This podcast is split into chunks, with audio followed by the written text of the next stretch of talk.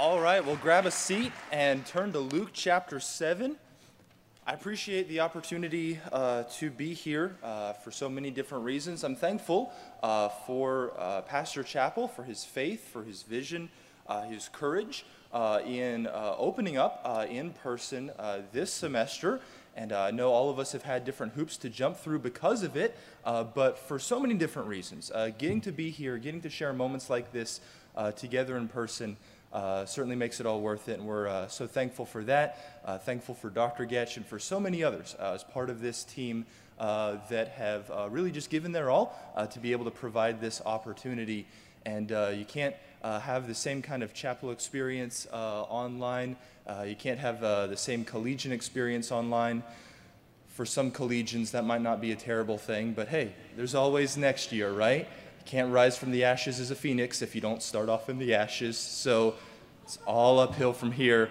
And I uh, appreciate all of the work uh, that's gone into uh, the, this program and so many other things uh, from our team here, and uh, excited about uh, what God has, even over the last couple days of this semester, and certainly in the spring as well.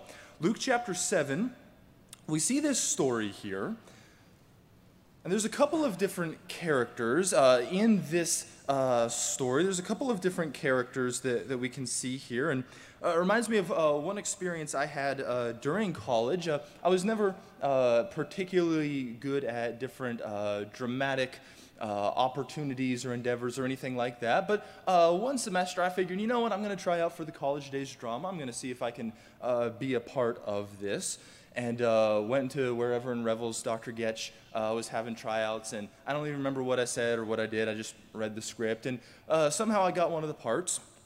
And as Dr. Getch always uh, writes these plays, and I don't know how he comes up with all of them or how he puts it together, but there's usually a Bible side uh, and a modern side. And I was on the Bible side of it. And it was the story of Peter and how Peter went from uh, a fisherman to uh, someone who betrayed Jesus to ultimately being a faithful martyr for the cause. Well, I definitely wasn't Peter that year. I was one of the other disciples, one of the uh, other Christians that Peter was mentoring, that he was investing in, that he was discipling, which was cool. But I was one of the disciples in that last, uh, the second to last scene, I guess, where the Roman soldiers uh, burst in, arrested Peter, and drag him out of there to crucify him. And I'm looking at the script, and basically, I was just supposed to back off and not do anything. I'm just supposed to let them take Peter. And so this raised a couple of questions for me. Number one, they say Dr. Getch always typecasts. And I don't know what that means about me. Am I the kind of person that would just let Peter be crucified? Like, so that, that raised some insecurity there or something like that. But then I was like, well, you know, uh, may, maybe I'm supposed to, you know, try to defend him a little bit more. I'm supposed to, you know, be a little bit more protective. This is the Apostle Peter. I'm not just going to let him get killed. So I go to Dr. Getch after uh, drama practice one night, and I was like, hey, I'm, I'm good with my role, and I, it was really convincing. Hey, I'm, I'm good with this, but, uh, you know, I, f- I feel like the disciples would have, would have tried to protect him a little bit more. He's like, nah, I think we're just going to go with this. Like, All right. Thanks, Dr. Getch. So we're, uh, we're practicing, and, and we get to probably Monday night or something like that. We've got dress rehearsal, and because I'm Bible side character, I've just, you know, got some robe on. And, uh, but the good part wasn't this big flowy robe, because amen for the 21st century. The good part was uh, that I was one of the characters uh, that, uh, in the course of this, with it being kind of the Bible side of it, the first century side of it, I got to have a beard. Right? So Dr. Getch is just kind of gluing this, this beard onto my face with whatever kind of actor's glue they use to hold it through the whole thing. And he kind of took a step back and he said maybe the nicest thing he's ever said to me. He kind of looks back and he's like, You'd look good with a beard. And that was it. We didn't say anything else. Inside, I was just like, Yes! But, you know, I have got to gotta play it cool, got to gotta keep it together. But as much as I appreciate all of uh, the very kind, very gracious things that he just said, I just still don't know if that measures up to, hey, you look good with a beard. So Christmas break is going to be great, not just for the uh, opportunity that you y'all have to, to be able to go home, get some sleep, right? Kind of level up from the two hours or whatever you're getting right now. Uh, but certainly, hopefully, uh, a great time of being able to work and see the Lord provide, being able to spend time uh, with family and with friends, and to celebrate uh, the season of Thanksgiving, ultimately uh, for God's best and most precious gift, the gift of his Son. But as we look at this story here, as we look at Luke chapter 7, here at the end of the chapter, really from verse 36 all the way down, if Jesus was to write a, a drama, if Jesus was to write a play about this story, and he was to typecast you, who would you be in the story? We know you wouldn't be Jesus because none of us would be. But we see here in this story, verse 36, one of the Pharisees desired him that he would eat with him. Hey, one of the Pharisees asked, Hey, Jesus, can you come over to my house for dinner? He went into the Pharisee's house and sat down to meat. And behold, a woman in the city which was a sinner. Hey, her whole identity uh, was her sinful lifestyle. The Bible doesn't specify for us, but given the phrasing, given the context, we, we could probably make an educated guess that this was uh, potentially a, a harlot, potentially someone living this kind of immoral lifestyle. When she knew that Jesus sat at meat in the Pharisee's house, brought an alabaster box of ointment, and stood at his feet behind him weeping, and began to wash his feet with tears, and did wipe them with the hairs of her head, and kissed his feet, and anointed them with the ointment. And this is certainly a, a central character and uh, a dramatic entrance here in this story. But the main character in this story probably isn't this woman. The main character in this story is probably the Pharisee Simon, at least the way that Jesus tells it and what he focuses on. And frankly, many more of us might find ourselves, from Jesus' perspective, typecast as this Pharisee than we might like to think. Hey, over the next couple minutes, we're going to be looking at this passage and we're going to uh, be asking ourselves the question of who we would be in this story because you might be a Pharisee if you have some of the symptoms that we can see in this passage. Now, we've probably heard different, you might be such and so if different jokes. One of the teen workers in the youth group where I grew up, he one year he had a you might be a redneck if calendar. And there was just like one of those daily calendars, and you see the different thing each day. You might be a redneck if your house has more wheels than your car, and different things like that. Hey, you might be a redneck if uh, you've got too much sweet tea in your life or something like that, or your favorite initials are the NRA and the SEC. But you might be a Pharisee if some of these symptoms in this passage strike close to home. So, we're going to ask the Lord today to, to do a little bit of campus clear in our lives. Uh, we're going to ask the Lord today to, to check out our lives for some symptoms, uh, to check out our lives to see if there's any of these uh, red flags that we might see that He might show us that He wants to take care of in our lives. Now, two quick uh, things that we're going to mention before we get started. First of all, uh, the title of this message is You Might Be a Pharisee If, not He Might Be a Pharisee If, not She Might Be a Pharisee If. Hey, if God wants to apply this to one of your friends' lives, he, he can do that just fine. Hey, we're talking about me. We're talking about you. We're not talking about, well, my roommate this and, uh, well, my dorm mate that. We're talking about our lives. And secondly, as we look at this, hey, being a Pharisee is not about uh, falling short of what we try to be. Man, all of us mess up. Uh, James chapter 3, it says, Hey, brethren, be not many masters, knowing we shall receive the greater condemnation, for in many things we offend all. And sometimes that just sums up our lives, right? Sometimes we feel like we're just kind of stumbling through a day and man, it feels like everything I touch just kind of gets messed up. We've all been there. But being a Pharisee is not about failing, because all of us do at times, but is about living a lifestyle of faking. So let the Lord do some campus clear in your life. I pray the Lord does some, some campus clear, checks out for some symptoms of being a Pharisee here as we look at this chapter. Hey, you might be a Pharisee if you're quick to judge and slow to justify. If you're quick to judge and you're slow to justify. Hey, it's easy for you to see everyone else's flaws, and it's really tough for you to give the benefit of the doubt because we see this sinful woman here in verse 37. And she shows up at the Pharisee's house, and this wouldn't have been shocking. Oftentimes, people would gather around the houses of uh, the rich, the famous, the powerful, the influential, the leading figures of the community if they had a feast, and uh, to see who uh, the guests were right? Uh, just kind of doing people watching. People watching is fantastic. You can do it uh, in your normal life, you can do it in activities, you can do it all the time, right? Hey, people watching is great. And so, hey, some people are gathering around doing some people watching here at uh, Simon's house while Jesus is there. Hey, we've heard about Jesus, the traveling rabbi. Hey, we know that Simon is one of the leaders in our town, so people are there. But this lady doesn't just stay outside and look in, but uh, she comes into the party, and from the Pharisees' side, uh, she pretty much ruins it.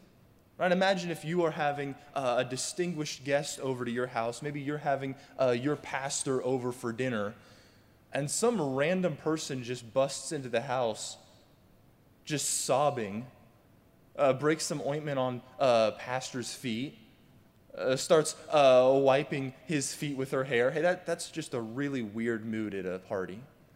Hopefully, that doesn't happen at your Thanksgiving. Uh, so uh, she's there, and the Bible tells us that she's a sinner, and Simon's problem isn't even that he's wrong. Look at verse 39. Now, when the Pharisee which had bidden him saw it, he spake within himself, saying, This man, if he were a prophet, he would have known who and what manner of woman this is that toucheth him, for she is a sinner. Hey, we talked about this a, a little bit uh, during ladies' conference in the men's session here. Hey, if it's really easy for you to see the minute flaws of others and to miss gigantic blind spots of your own, hey, you, you might be a Pharisee. Eh, now, this Pharisee is correct. She was a sinner. Hey, number one, all of us are. And number two, her lifestyle was riddled with sin, was marked by sin, was defined by sin. Hey, it's easy for us to look at uh, the roommates or the classmates, the, uh, our friends, and say, hey, this is an, man, this is an issue for them. Hey, my roommate is annoying because of this. My roommate thinks he's always right, and I'm actually always right, so he can't be. Hey, uh, my suite mate, man, I can hear their alarm every single morning. I don't know why they turn on their alarm for 5 a.m. and they don't get up till 7:30. Come on, man. I, uh, my girlfriend, my boyfriend, hey, uh, they don't meet my needs enough. They don't care about my needs. They just want me to care about their needs first. And I don't, I don't get what's up with that. My needs deserve to be met first. And for every criticism that we might be able to have of someone else, hey, there's probably some truth in those things. But if it's so easy for us to see everybody else's flaws, if we love pointing them out, if we're so quick to identify them without ever giving someone else the benefit of the doubt, without ever uh, trusting what God can do through them, without looking towards their future that God wants to grow them into instead of just where they're at right this minute, you might be a Pharisee. Might be one of the symptoms God wants to check out. Hey, you might be a Pharisee if your language doesn't match your life. Now, when the Pharisee, Simon, which had bidden him, saw it, he spake within himself, verse 39, saying, This man, if he were a prophet, hey, if this guy was really all that he said he was, if he's really this great rabbi, this great teacher, this great spiritual authority, man, he would have known what kind of person this sinful woman is. And Jesus answering said unto him, Man, Jesus knows his thoughts. He sees right through them. Hey, Simon, I got somewhat to say unto thee. And he said, Oh, Master, say on. Hey, just a second before in his mind, man, I don't think this guy's who he's cracked up to be. Hey, I don't, uh, this, this Jesus person. And Jesus starts, Oh, Master, tell me, tell me what you want me to hear. Uh, show me what you want me to see. Uh, give me wisdom. Give me insight, Jesus. Master. In other words, the didaskalos, it's this idea of an esteemed teacher. Teach me something, Jesus. When just a second before, man, I don't, I don't really think he's all that. Uh, just one chapter before, in Luke chapter 6, Jesus says, Hey, why do you call me Lord, Lord, and you don't do the things that I say? Hey, do you call Jesus the Lord of your life because he's actually the Lord of your life? Or because it's a cool phrase and we know it sounds good? Hey, do, we, do you call Jesus your best friend because he's actually your best friend or because it sounds super spiritual? And we know that we're supposed to sound super spiritual. Hey, Simon, he can call him master. Hey, he can give him a, a title of respect. He, he can talk great about who God is and, and, and who Jesus is. And man, he probably would get an A plus in homiletics, but all the things he can talk about doesn't match who he actually is. You can get up in dorm devotions as a dorm soup and, and you can and talk about living a holy life. You can talk about obeying authority. You can do all of these things. And you can write people demerits when they don't match up to the rules that authority has given them. But you know what you listen to when you're off campus. You know what you look at on your phone late at night. Hey, I, I, I can get into a, a, teaching class and I can talk about this and I can talk about that and I can preach a great message and I can be a finalist in the preaching contest last year and I can do whatever, but my language, what I say about Jesus, who I say I think Jesus is, doesn't match my actual life. You might be a Pharisee. Hey, you might be a Pharisee if you've forgotten how much you've been forgiven. Hey, Jesus says, Hey, let me tell you a story, man. There's a certain creditor which had two debtors. The one owed 500 pence and the other 50. Uh, 500 pennies not that bad, right, in America, but a pence is a full day's work. Loosely, let's just say about $100 or so, depending on what minimum wage is where you're working, right? Hey, so let's just say that one person is in the hole $50,000, the other is in the hole $5,000 and both of them are flat broke when they had nothing to pay. Verse 42. They had absolutely nothing that they could do. They didn't have any funds they could scrape together. Uh, there was no debtor uh, students assistance fund back then. There was no one they could, man, they, they're just out. One guy's $50,000 in the hole. When they had nothing to pay, he frankly forgave them both. Tell me, therefore, which of them will love him most? Well, Simon answered and said, I, suppose that he to whom he forgave most. And he said unto him, Thou hast rightly judged. So, what Jesus says is the, the depth of gratitude is based on the amount of one's forgiveness. Now, we know that all of us have been forgiven greatly but the practical question for us then is how much do you feel like you've been forgiven? How conscious are you of your need for forgiveness and how much Jesus actually did to forgive you? Because if I feel like, you know, I mean, I, I had to get forgiven some, but, you know, I, I showed up to Awanas and, yeah, that didn't mean that I was on my way to heaven, but I mean, I wasn't that bad. And you know what? I went to an independent Baptist church growing up, and no, that couldn't get me to heaven, but, you know, I didn't need as much help as some other people.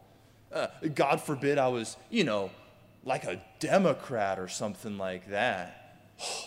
Would have really needed a whole bunch of grace then. But you know what? I grew up in a conservative Christian family in a conservative Baptist church and uh, wore conservative Christian clothes and listened to conservative Christian music, and I needed a little bit of help to get to heaven.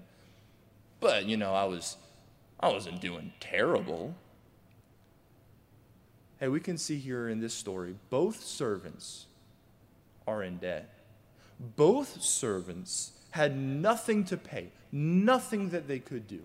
And both servants were undeservingly forgiven. So if you think of yourself as someone who's only 5000 in the hole or maybe only 500, you know, maybe only like $50 in the hole. Hey, it's not that bad. Hey, if uh, you uh, borrow your roommate's car, you run down to Walmart and they say, hey, can you just toss a couple of dollars of gas in? That'd be great. And you forget. Maybe a week later, you, you remember, oh man, I can't believe I blanked on that. And you go to your roommate, hey man, I'm, uh, I, I'm sorry, I, I forgot to put $3 of gas in the car. I'm like, hey, it, it's fine, it, it's good. Hey man, I, I appreciate that. But it's $3. Hey, if you've got a, a school bill right? That, that maybe you've been looking for work this semester, you've been trying to find work this semester, and just for whatever reason it hasn't worked out, and somebody anonymously sends you $5,000 in the mail. Hey, before you had nothing, uh, you, didn't, you didn't have the money to be, maybe be able to pay for three bucks of gas. Now you didn't have money to pay for $5,000 of your school bill. But one of them is more likely to get posted about on social media.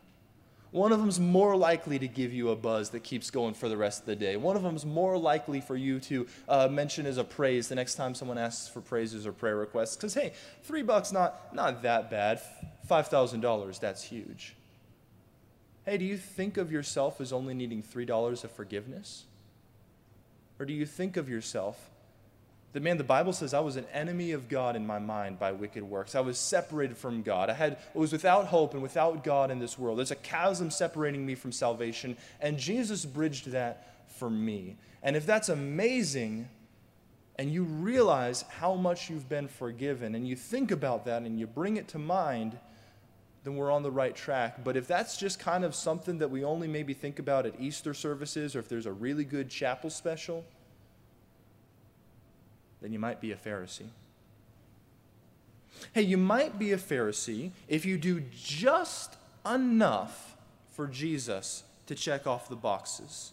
He, he turned unto the woman, Jesus here, verse 44, and said unto Simon, Hey, seest thou this woman? Um, Jesus, just to get this question clear. You're asking me if I see the harlot who's sobbing on your feet in the middle of my feast at my house. I, I do actually see her. Yes, yes, Jesus. Yes, I do see that woman. That, thank you for asking. I, I have noticed her as well, Jesus. We, I would like her to leave now, actually. That, that, that would be great. Hey, seest thou this woman? I entered into thine house. Thou gavest me no water for my feet. She's washed my feet with tears and wiped them with the hairs of her head. Hey, thou gavest me no kiss. But this woman, since the time I came in, hath not ceased to kiss my feet. My head with oil thou didst not anoint, but this woman hath anointed my feet with ointment. Now, from 21st century American perspective, Jesus saying, Hey, I showed up at your house and you didn't splash my feet with water, you didn't kiss me, and you didn't pour oil on my head. To us, that's three for three. If I'm going over to someone else's house, I don't really want them rubbing my feet. I don't really want them pouring oil on my head. And I definitely don't want them kissing me. Right? So this is this is pretty good here all in all. But in the culture of this day, if you're walking around on dusty, dirty seats in sandals all day, hey, it's a, it's a, a sign of hospitality. Of course, you're going to wash the guests' feet. Hey, uh, you're at home now here. Hey, welcome to my house. We want to make your time here comfortable. A, a, kiss was just a, a normal greeting. Hey, there's cultures even today where a kiss is just a normal greeting. This isn't anything weird. This isn't anything awkward. This is just a sign of, hey, I'm so thankful that you're here. Hey, I appreciate you. You're my friend. Uh, verse 46 My head with oil thou didst not anoint. Well, uh, anointing someone with oil was a, a mark of a special position in the Old Testament, right? Hey, kings would get anointed with oil. And so while you wouldn't uh, put a whole horn of oil on someone's head, hey, just a little dab of oil was this kind of picture of, hey, to me, you are someone important. To me, you are someone I respect. It, it's an honor for me that you would come to my house. It would be if, uh, like, if Abby and I were uh, having Pastor Chappell and Miss Terry over for a meal at some point and, and we uh, maybe it, it, worked out somehow with their schedule. We said, We would love to have you over for dinner. They said, We would love to be there. The night comes, they show up at our door, they knock on the door, and I'm just, you know, chilling on the recliner in the house somewhere, and I'm like, Ah, door's unlocked, come on in. I should probably not do that for Pastor, right? I should probably get up and welcome him. I should probably uh, express gratitude that, that he would come over to, to my house and have dinner with me. And, and so, Simon, hey, I'm having Jesus over for dinner. Probably having Jesus and all of his disciples over for dinner, which frankly, that's a, that's a lot of food you got to prepare. Hey, I'm, I'm doing this for Jesus. What more do you expect? But his heart isn't in it. Hey, Jesus isn't pointing this out because he's picky. He's pointing it out because he's perceptive. And Jesus knows, hey, Simon doesn't care about me. Uh, it's not that important that Jesus' presence is in Simon's life. Hey, do you welcome Jesus in your life? Or do you just kind of tolerate him? Just kind of there. It's just sort of something. Hey, I, I'm thankful for different service opportunities this semester because, you know, let's get my collegian some points, get off campus, go hit Starbucks afterwards, do whatever. Or because, man, Jesus has called me to share the good news of salvation with people around the world, to show his love to a people desperately in need of love. Hey, how much do you honestly serve Jesus? Not just serve your own Bible college reputation by being the kind of person who does good stuff. How much do you honestly serve Jesus? Because Simon, the Pharisee, he did just enough to check off the box of had Jesus over for a meal. Hey, welcome to Jesus. And Jesus says, Not really. Your, your heart's not in this. It doesn't matter to you. And at the end of this passage here, you might be a Pharisee if you don't really love Jesus. Verse 47 Wherefore I say unto thee, her sins, which are many, yeah, you're right, Simon. I mean, you've got a knack for finding fault with other people, but you're not wrong. She's got a whole bunch of sins, are forgiven. For she loved much, but to whom little is forgiven, the same loveth little. Hey, do you love Jesus? Because you might be a Pharisee if you don't. Hey, you can be the greatest student West Coast's ever had. You can make the preaching contest final every, every year. You can have a 4.0. You can have every single person in interview days want to interview you because you're just the, the gem of this senior class. Hey, uh, you're the most dynamic collegian leader possible. You, you do the best job in, in ministry. You've got the best bus route. You've got the best this. You've got the best that. All, everyone on faculty thinks you're just amazing. And all of those other things. But do you love Jesus. I mean, I like him. It's not, it's not bad. And I mean, you know, he did die for me to save me, so that's, that's a help. But I mean, you know, it's not like I can be thinking about Jesus every day. Hey, do you read your Bible? Uh, because you know what? I, I really want to get through it this year. And mathematically, if I get through all these chapters, it's going to take me about three a day and I really don't want to get behind in December, and I want to be able to check off read my Bible again this year.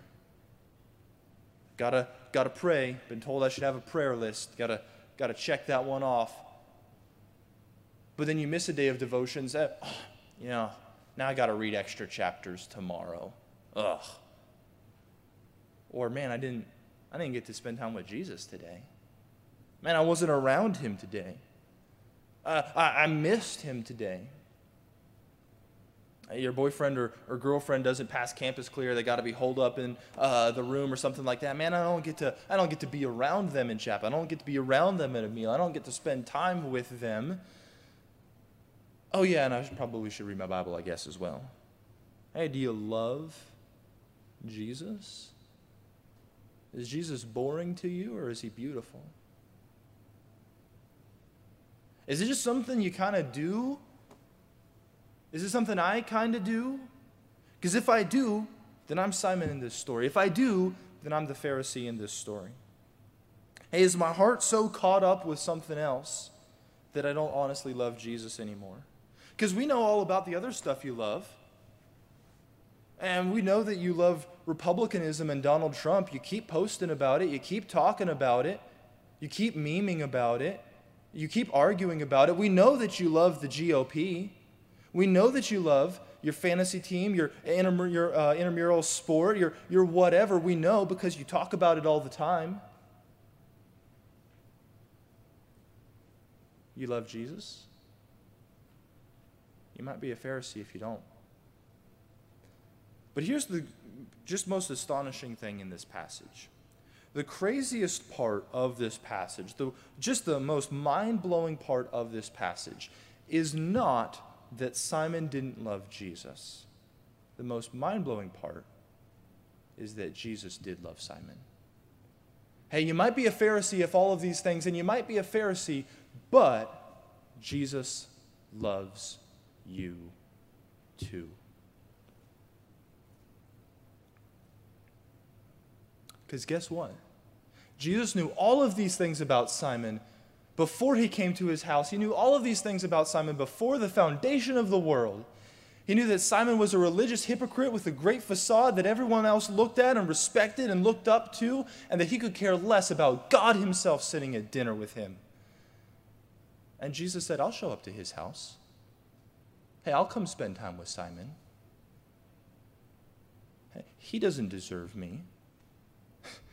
He, he wouldn't deserve me even if he had his act together, and he definitely does. And everyone else looks at Simon and thinks he's amazing. I look at him and I can see right through him. I can see that he's a fake. And Jesus loved Simon anyway. Hey, the point of this message, hopefully the Lord does some diagnosis work in my heart and in yours, but the point of this message isn't how bad you are. Man, look at you. Jesus died for you, and you don't even think about him that much. You don't even pray to him that much. You don't even spend time with him that much. Hey, he's boring to you. He's an object lesson for Bible stories so that you can get a paycheck for some church. That's not the point. The point is that even when I'm there, even when you're there, Jesus loves you. There's nothing that can separate you from his love. Uh, there's no person, there's, uh, like the song says, no power of hell, no scheme of man. And frankly, even worse than everything out there, right? All of the bad people out there, all the bad movements out there, all of uh, everything is the bad me within me that's still there. The hypocrisy and the pride and everything else. And Jesus loves Simon, and Jesus loves me, and Jesus loves you right in the middle of that.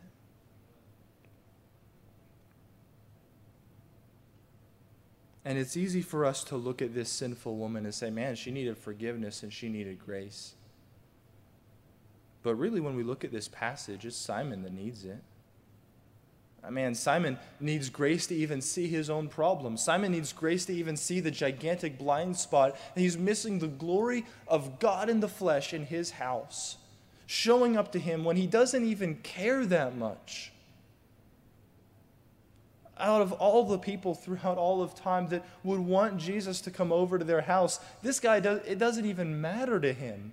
And Jesus still said, I'll be there. I'll come there for you to show you that I'm willing to show you the truth that you need, to show you the love that you're missing, to show you who I am. And I don't know. I don't know what Simon did with this. Do you think Simon learned the lesson? He might have. He might not have. The Bible doesn't tell us. For all we know, Simon repented. For all we know, he didn't. But we've got a chance. Hey, if you look at your life and you say, you know what? That's honestly me. Hey, I can look good Hey, my, uh, the people in my dorm think I'm the best dorm soup they've ever had. Hey, I've got an A plus in homiletics or in uh, teaching Bible or whatever the class is. Hey, uh, I'm part of a, of a great collegiate. I'm a leader on campus. I can do all of these things. And inside, God says, I don't, I don't really care that much, man. You're, you're just a Pharisee. There's an opportunity today God's giving you an opportunity today, not because He wants to smash you, not because He wants to crush you, but because He loves you enough to show you.